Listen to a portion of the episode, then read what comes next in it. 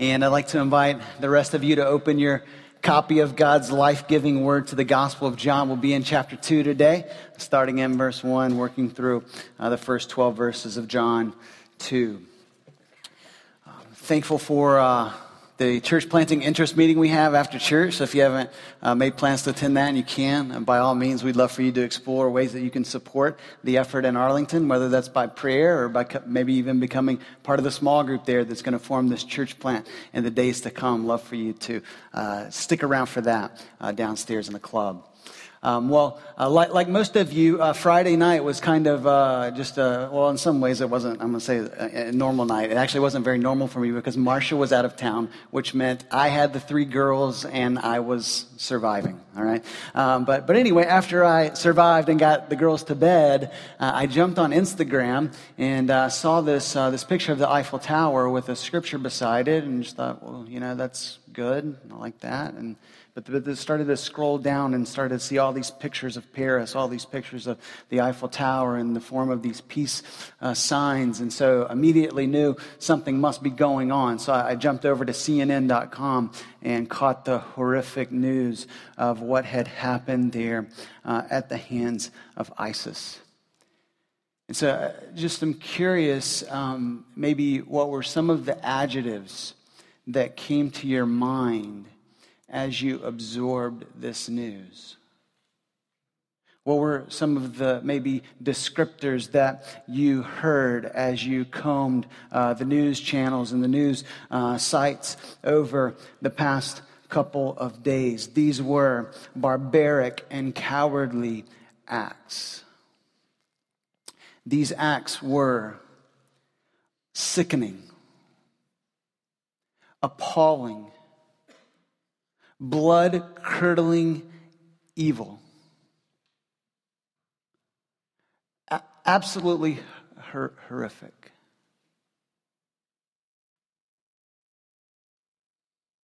Now, I want to just think about that for a moment and, and then ask a larger question because I think this can be helpful not only as we process this news, but as we really we process all news, okay? Um, why do we just kind of naturally respond like that? Why is it the reflex of the world? The, the world. Not just people in Boston who experienced the marathon bombing a, a few years ago. I mean, this is the reflex of the world. This is appalling. This is abominable. Why do we respond like that? Well, one, because it's, it's right. We, we respond this way because, as those, I believe, made in the image of God who have a sense of, of moral capacity, we know that there is right and wrong, and this, this is not right. It's certainly wrong. But, but, but in addition to that, to go a little deeper, why do we respond in this way? It's because deep down, God has made us for something better. God has made us to experience that which is good, beautiful, and true. And that which is good, beautiful, and true is that which is glorious. So, anytime we experience something in life that reeks of that which is contrary to the good, beautiful, and true, then we should rightly be repulsed by that. It should take us back. And that is what has happened over these couple of days. And so I think to, to live our lives rightly, to really respond in the ways that we should respond, when we see something as repulsive as this, or conversely, when we see something that is absolutely spellbindingly amazing because there is something glorious in it, then we need to understand that which is glorious. We need to understand what, what, what glory really is and, and what, what, what evil uh, really is. And so this morning, John chapter 2 is going to help us with this. This is, as, as John mentioned earlier, this is the, the first sign uh, of Jesus in this gospel that, uh, that will kind of run them through the first 12 chapters, seven episodes like this that kind of grab our attention and pull us into who Jesus is. So if you would read verses 1 through 12 with me uh, in John chapter 2. This is what uh, the gospel jar, uh, writer John writes. Here, here we go. Uh, on the third day, there was a wedding at Cana in Galilee, and the mother of Jesus was there. Jesus also was invited to the wedding with his disciples. When the wine ran out, the mother of Jesus said to him, They have no wine. And Jesus said to her, Woman, what does this have to do with me? My hour has not yet come. His mother said to the servants, Do whatever he tells you to do. Now there were six stone water jars there for the Jewish rites of purification, each holding 20 or 30 gallons. Jesus said to the servants, Fill the jars with water. And they filled them up to the brim, to the top. And he said to them, Now draw some out and take it to the master of the feast. So they took it. When the master of the feast tasted the water, now become wine, and did not know where it had come from, though the servants who had drawn the water knew, the master of the feast called the bridegroom and said to him, Everyone serves the good wine first. And when people have drunk freely, then the poor wine. But you, you have kept the good wine until now. This, the first of his signs, Jesus did at Cana in Galilee and manifested his glory. And his disciples believed in him. After this, he went down to Capernaum with his mother and his brothers and his disciples, and they stayed there for a few days. Now, this, this story is a quite fascinating story a lot of elements are going on here that we need to kind of recognize, okay? Uh, number one, weddings, uh, just in case you, you didn't know, are kind of a big deal all right? Um, they're a big deal in our culture, American culture. I mean, weddings, if uh, we have some of you that are planning, you either just got married or you're planning, so you know the, the, the amount of details that go into that and, and what a special occasion it is. So we want to really pour some effort uh, into that and, and then kind of take a deep breath after it's over, like, thank God we, we did it, we made it, you know, made it through that awesomeness.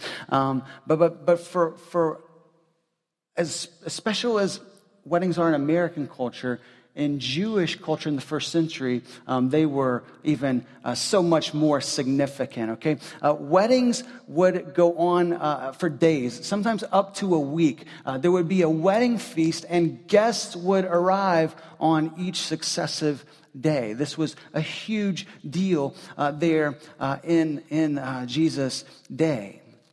And so we find that Jesus and his disciples and his mother were invited to be guests at this wedding, probably much like the weddings that we attend. Uh, it seems that these were friends of the family.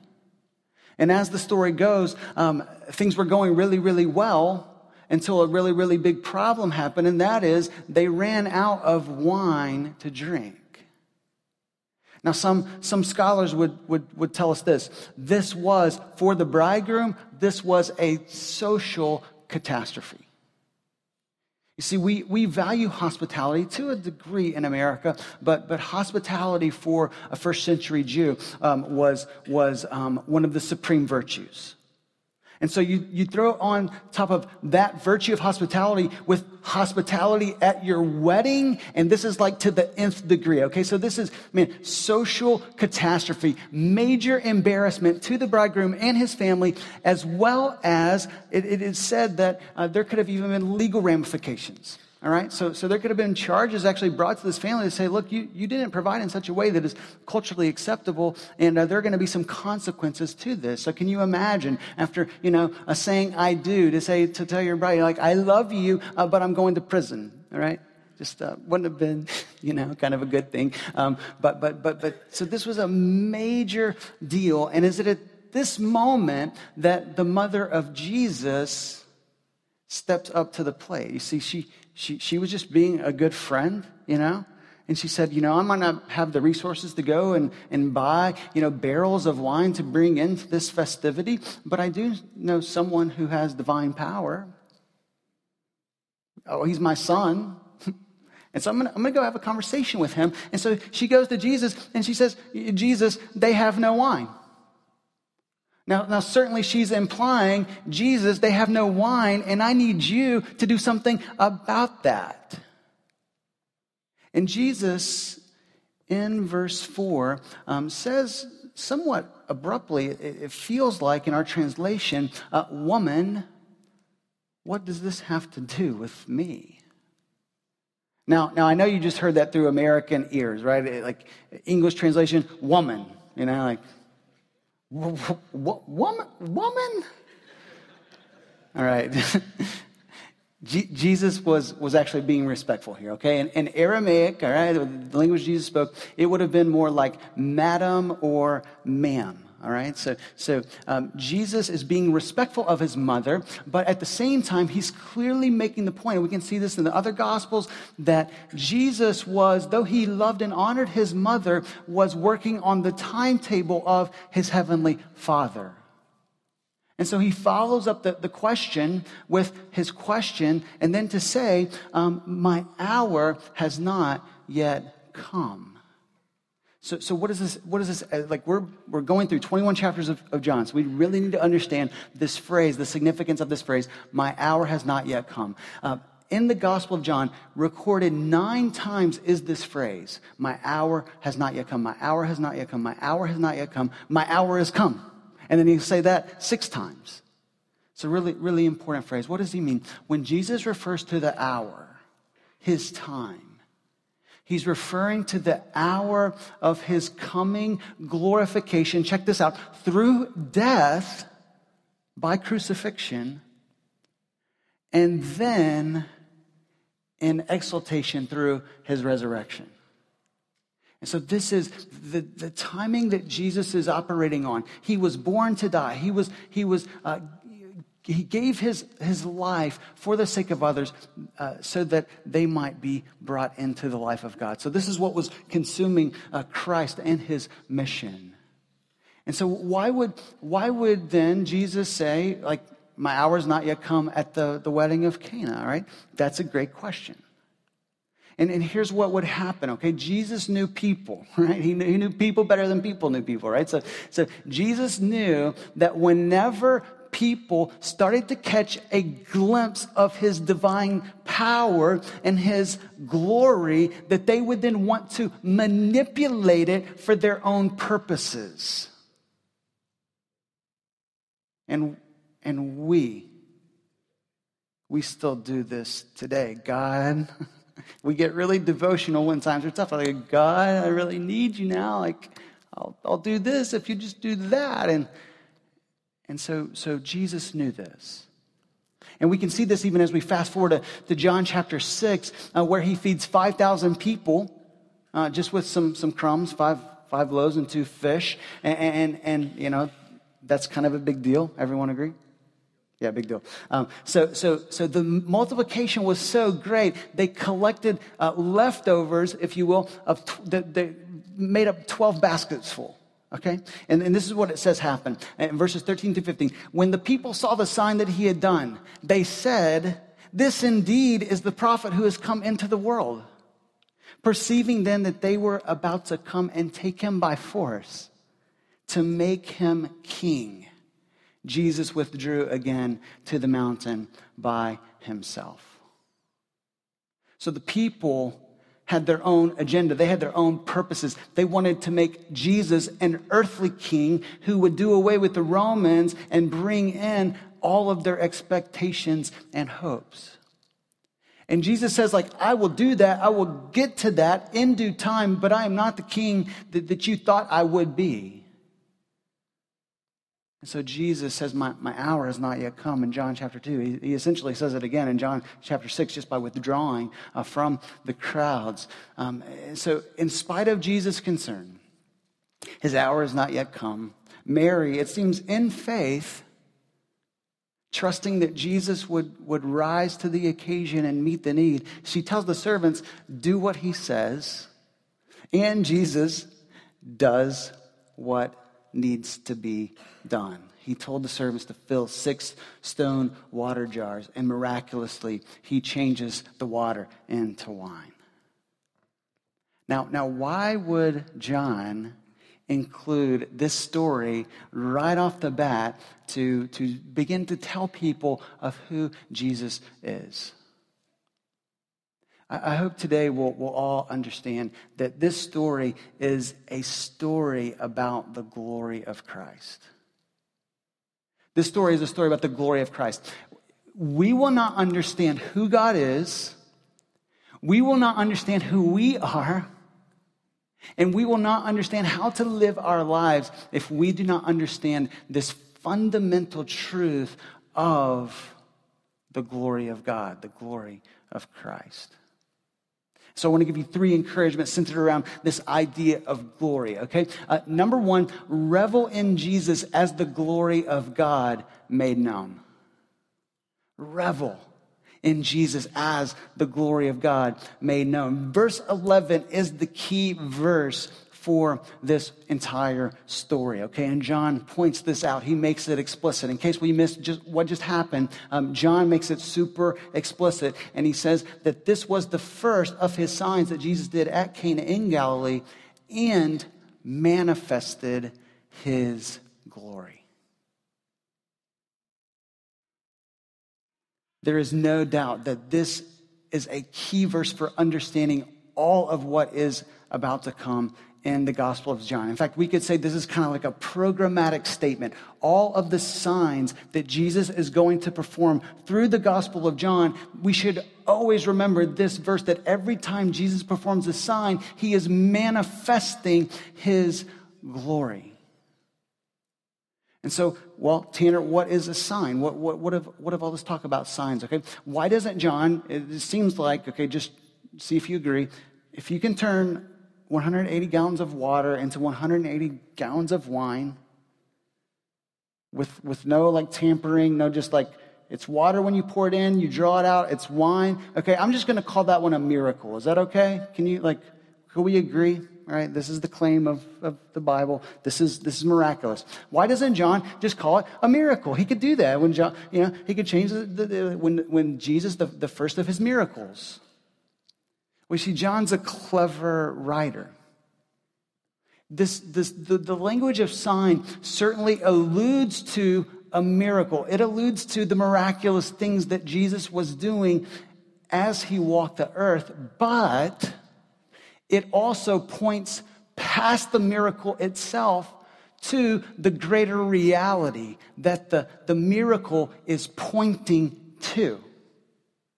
And that's what a sign does, right? I mean, a, a, sign is, is not the substance of what we're looking for. It's just, it's just a pointer to what we hope to experience. So, for, for example, I don't know, maybe uh, some of our Tufts students here, uh, Tufts, great university. Okay, I would have never gotten in Tufts, by the way. I'm just saying, all right, don't, don't hate. This, is just the truth. Um, but, but anyway, I can imagine if I would have gotten into Tufts and I would have come to Boston, you know, like 10 years earlier, would have, would have been cool. Um, and, and kind of coming into the city for the first time and seeing the sign, Tufts University, um, I can imagine that there was like a little bit of excitement when you saw that sign for the first time.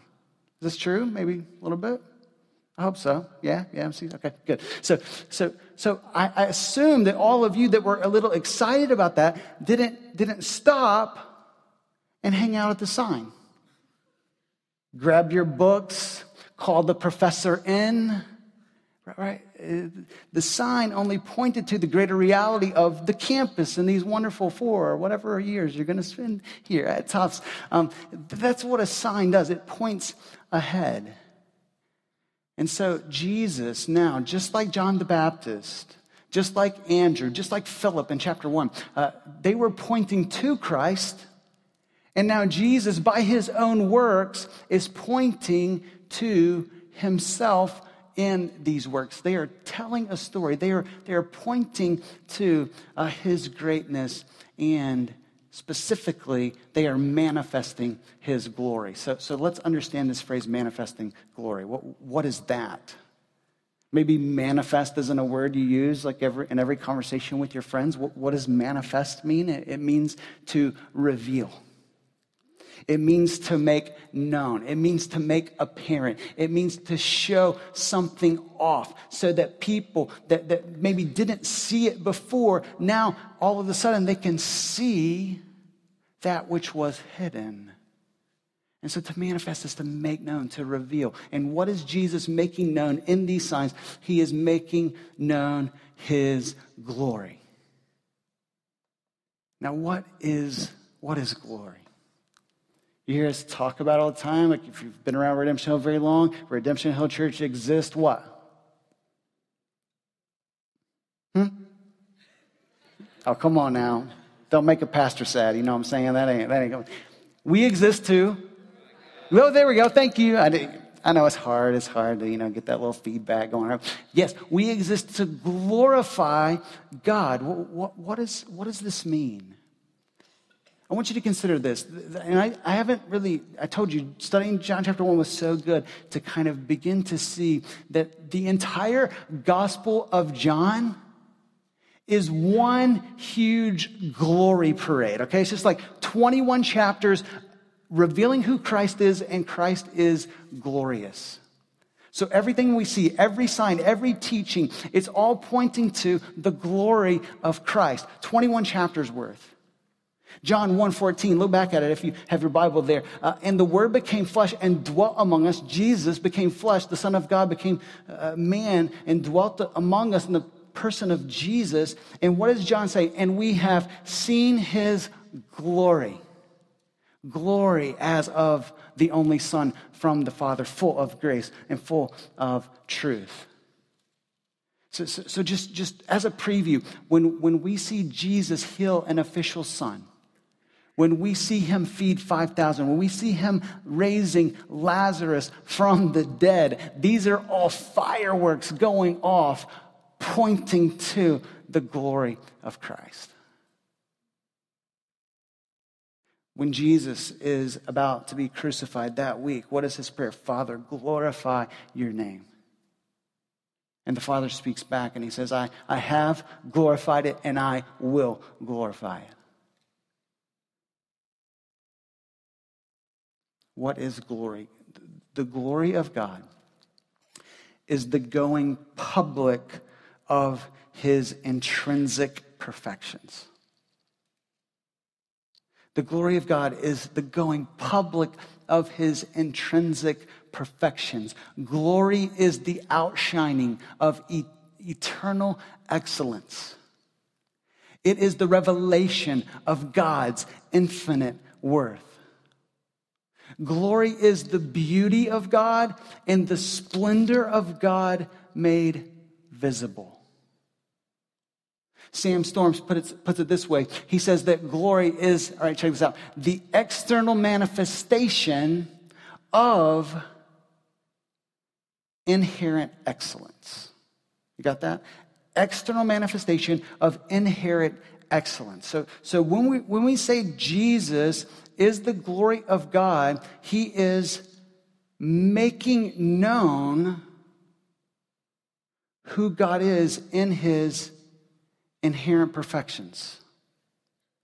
And so when we say that Jesus is making his own glory known, then we're saying the same thing. That, that he is, the, the, the intrinsic perfections that he possesses are, are, actually coming out for people to see who he really is. This is not just an ordinary man. This is the Son of God, the Messiah, the King of Israel.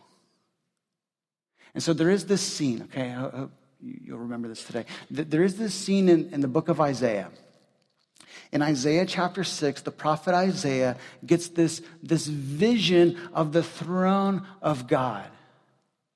And in this vision, he, he sees these angels, okay, that are, that are crying out with thunderous voices back and forth around the throne of God. And, and what do they say? They say this Holy, holy, holy. To emphasize it as much as they possibly, holy, holy, holy is the Lord of hosts. The whole earth is full of His glory. But then this doesn't make sense. Holy, holy, holy the, uh, is the Lord of hosts. The earth is full of His ho- holiness, right? I mean, that, that would make more sense. That is, unless if glory is the going public of his holiness, his intrinsic perfections. The, the word holy means uh, set apart, other than. If we're talking about the holiness of God, I hope you're tracking with me here. Uh, we're talking about the otherness of God. God is in a class by himself. And this is actually one of the reasons why I believe in the existence of God.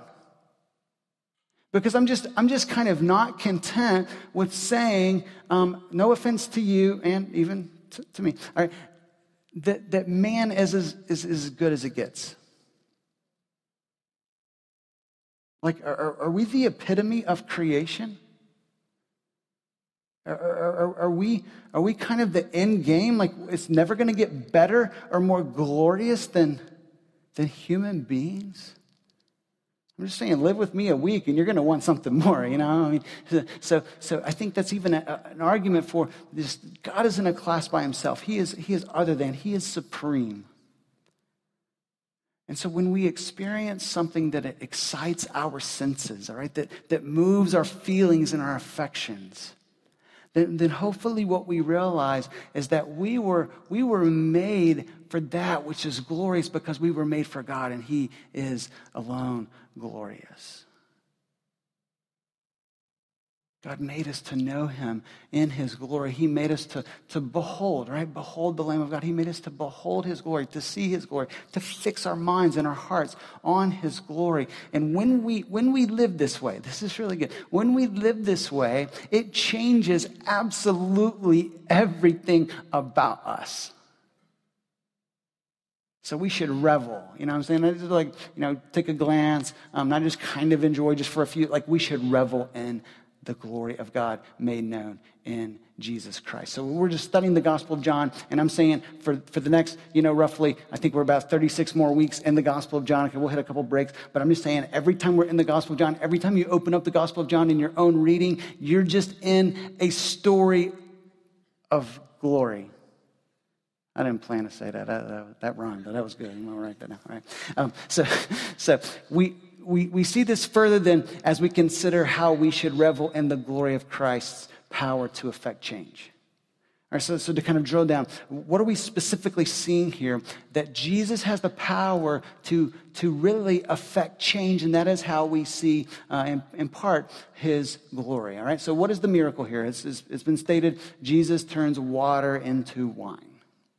So I just want to hit a sidebar here for a moment and talk about uh, fermented beverages. All right. Um, so, so Jesus miraculously, cha- miraculously changes this, uh, these 180 gallons of water into wine, and and we need to understand. That's why we read Amos 9 to begin the service. That wine was uh, viewed as a gift of God. Okay, uh, go back and read Psalm 104, and we're going to see that, that wine was uh, something that was a sign of joy and celebration. And so we shouldn't be surprised then that they are partaking of wine here um, in this wedding feast. Um, now, Jesus, um, he, he turned the water into wine, okay, for, for multiple reasons, okay? One, to honor the, the bridegroom and, and, and the bride and their families, okay, because again, this was social catastrophe. Um, number two, he, he turned the water into wine to enhance the celebration of the moment, okay? But, but he did not turn water into wine so that they could keep drinking to the point of drunkenness. That was not what Jesus was doing here. And so you say, well, how do you how do you know that? Okay, it's because like it's all throughout the scriptures. Okay, that that um, it, it, appears clearly that social a social drink uh, of wine or some kind of fermented beverage is permissible. All right, but drunkenness is not. Drunkenness is not permissible. It is prohibited. We saw this in Ephesians at the beginning of the year, chapter 5, verse 18, that says, Do not get drunk with wine, but rather be filled with the Spirit. Fill yourself up not with wine, but fill yourself up with the Spirit of God. A really good truth. And so, so then we, we ask the question this isn't as, as big of a deal in the Northeast as it is in maybe in some other parts of, of the country in terms of the church and Christians, but um, should Christians then uh, abstain, if they should abstain from drunkenness, which is absolutely true, should they abstain from alcohol, period? Um, what about that? Well, here's just the deal. Um, number one, biblically, I, I, you show me a verse that prohibits uh, social, social drinking, and, and I'll follow you right there, okay? So, so what I see is some, some of my Christian friends actually abstain from alcohol totally as a matter of their conscience, and primarily, probably what is driving that conscience is a concern for the people around them that it might cause them to kind of stumble into some erroneous ways. So I applaud my Christian brothers and sisters who say, I'm for the sake of my conscience and for the sake of my Christian friends and family and those around me, maybe who don't even know Christ, uh, I'm going to abstain from alcohol. And then I have other Christian friends who would partake of a social drink on occasion. And, and to that, I can also say, okay, I see that in Scripture. As long as we're doing it with wisdom principles, then to me, there's not an issue. And so, what I would, want to say is this uh, whether you're drinking a cup of coffee, or a cup of orange juice, or a cup of fermented grape juice, you should take a sip to the glory of God. Okay? Some, some, of, you, some of you smiled there, and I, I hope you get that, all right? In everything that we do, we are to do it to the glory of God. So if you can't, if you cannot take a, a glass of wine to the glory of God, in fact, if you can't take a glass of water, that could be problematic. Um, maybe I shouldn't say that. How about orange juice? We'll go. You need to drink water. All right, we'll, we'll get you there. We'll get you there on the glory piece. All right, drink water, but but you you get the point, right? We are to do all things to the glory of God. And you say, like, Tanner, okay, this is like, this is like, you know, church speak, all right? This is pastor talk, you know, all things to the glory of God. Yeah, I mean, I know Paul said that in 1 Corinthians 10 31, but like, what does that mean for me practically? Okay, here's just a few thoughts. And I love this, all right? Uh, number one, uh, in everything that we do, we are to recognize all things in life as a gracious gift from God. So those, those coffee beans that come from the, the you know, the, the, the, tr- the farm, you know, in Guatemala or Rwanda or wherever those, you know, like we, we, we recognize that God actually provided that and he's given us created things, not to abuse, but to enjoy to his glory. And, and then um, he's, he's given us created uh, goods so that we can, we can like, our taste buds hopefully like, are, are, kind of sounding off when we uh, have a, a, sip of a drink that we enjoy. Um, and that is pointing us to, to this, this greater kind of story as well. But, but here's what I really want you to think about, okay? Um, we, we should, and I hope this will be, the, I want this to be increasingly true in my life. We should see every created good as a window to behold the glory of God. You say, well, well, well what do I, I mean by that? Listen to the words of Jonathan Edwards. I know I quoted this just like five sermons ago, right? But we can never hear it enough, I don't think, all right? So this is what, this is what Edwards says about the glory of God and the enjoyment of created things. All right, here we go. He says this The enjoyment of God is the only happiness with which our souls can be satisfied. To go to heaven, fully to enjoy God, is infinitely better than the most pleasant accommodations here. Fathers and mothers, husbands, wives, or children, or the company of earthly friends are but shadows. God is the substance. These are but scattered beams, but God is the sun. These are but streams. God is the ocean. when we, when we get this, when we are worshiping truly, when glory looks beyond the shadows to the substance, glory looks beyond the, the scattered beams and the streams to the sun and to the ocean. And so he, here's, here's the point a glass of wine is a window. A glass of orange juice is a window. A, a, cup of coffee is a window. Our friendships are windows. A husband, a window. A, a, a wife, a window. When the Patriots beat up on the Giants this afternoon, all right? That, we got Tom Brady and Eli here today, all right? Reggie, I love you, but you're going down, son. All right, so um, it's a window. Our work, and I know some of you don't view your work this way, and I'm just, let's let's pray about that all right? Let's, let's, i'm serious. Let's really work through this because because the nine to five or the, the, the 10 to 8 or whatever like work is a window.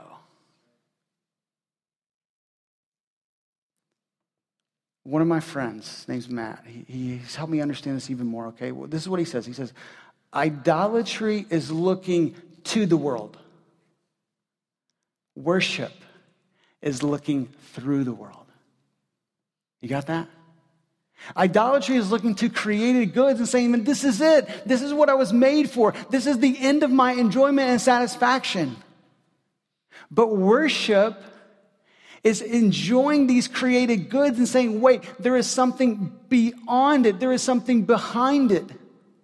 The source of this pleasure and satisfaction is found in God Himself.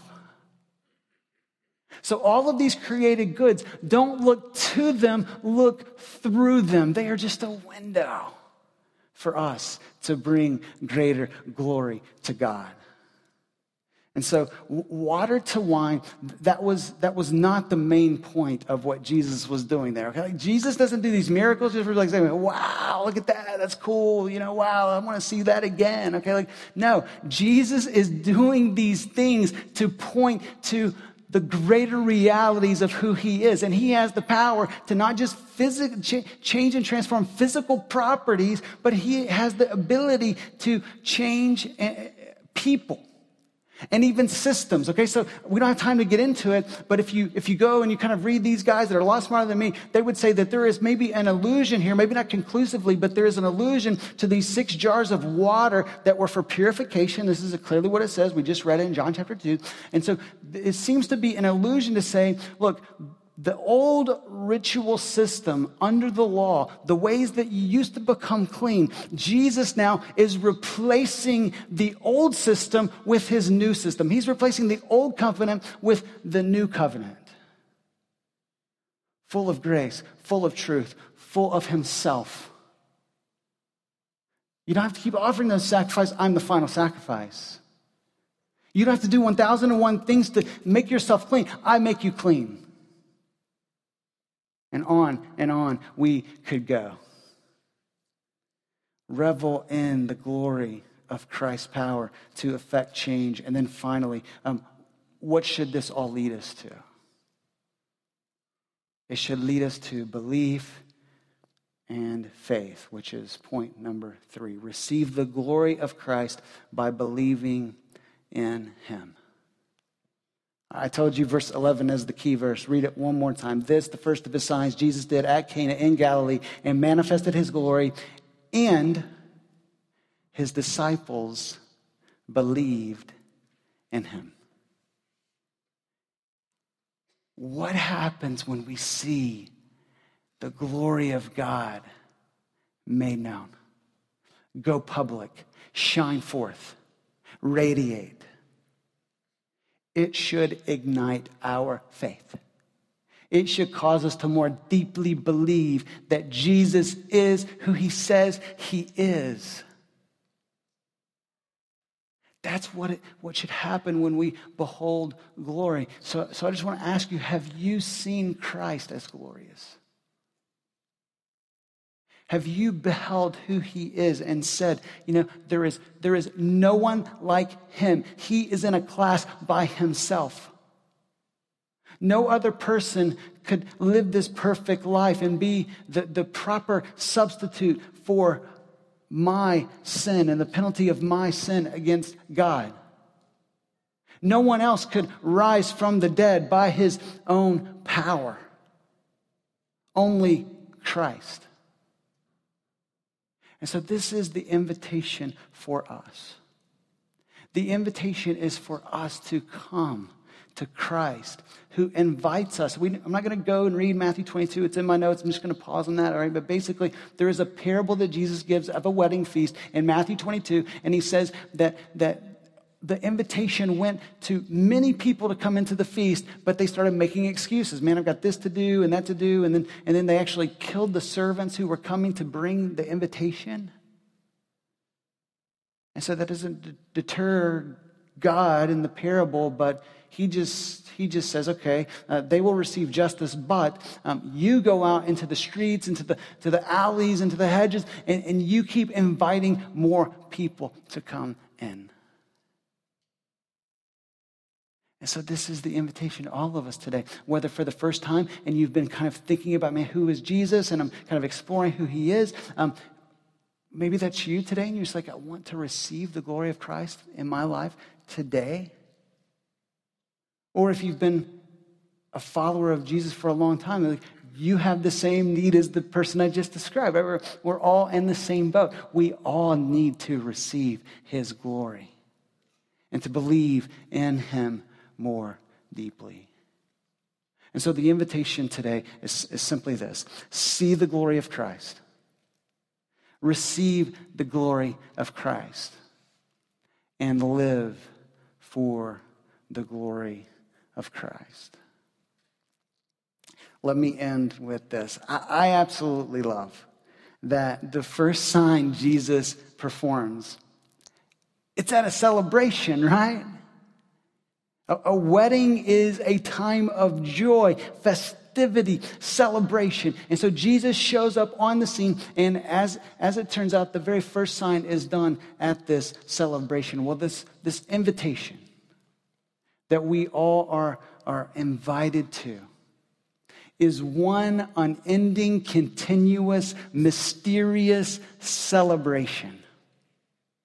The kingdom of God is one huge celebration. What God invites us to is not dull, it's not monotonous. It is, if you will, an incredible party for us to come to and to enjoy. And so we don't like, we don't, we don't get up here each week and just invite you to something that might kind of be nice. There's nothing, there's nothing dull here. There's nothing boring here. It is joy and satisfaction and celebration because of the glory of Christ. And so G.K. Chesterton puts it uh, uh, this way in his book, Orthodoxy. Listen to this. I, I love this. Um, he says this If a man says that extinction, some would say this, is, is better than existence or blank existence, is better than variety and adventure,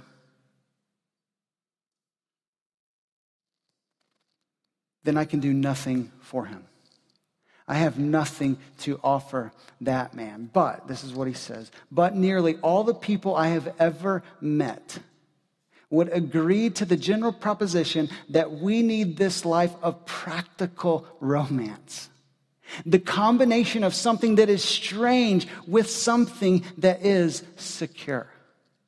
We need so to view the world as to combine the idea of wonder and an idea of welcome.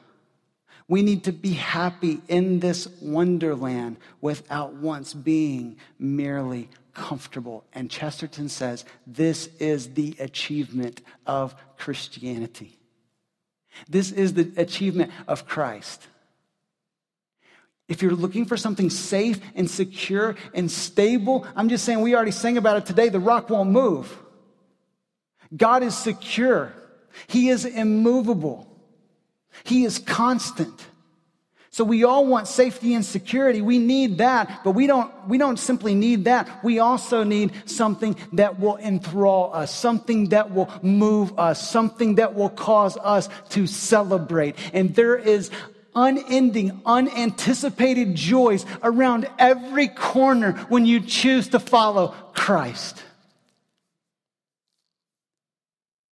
Infinite depths of surprise are here in Him. Infinite depths of elation are here in Him.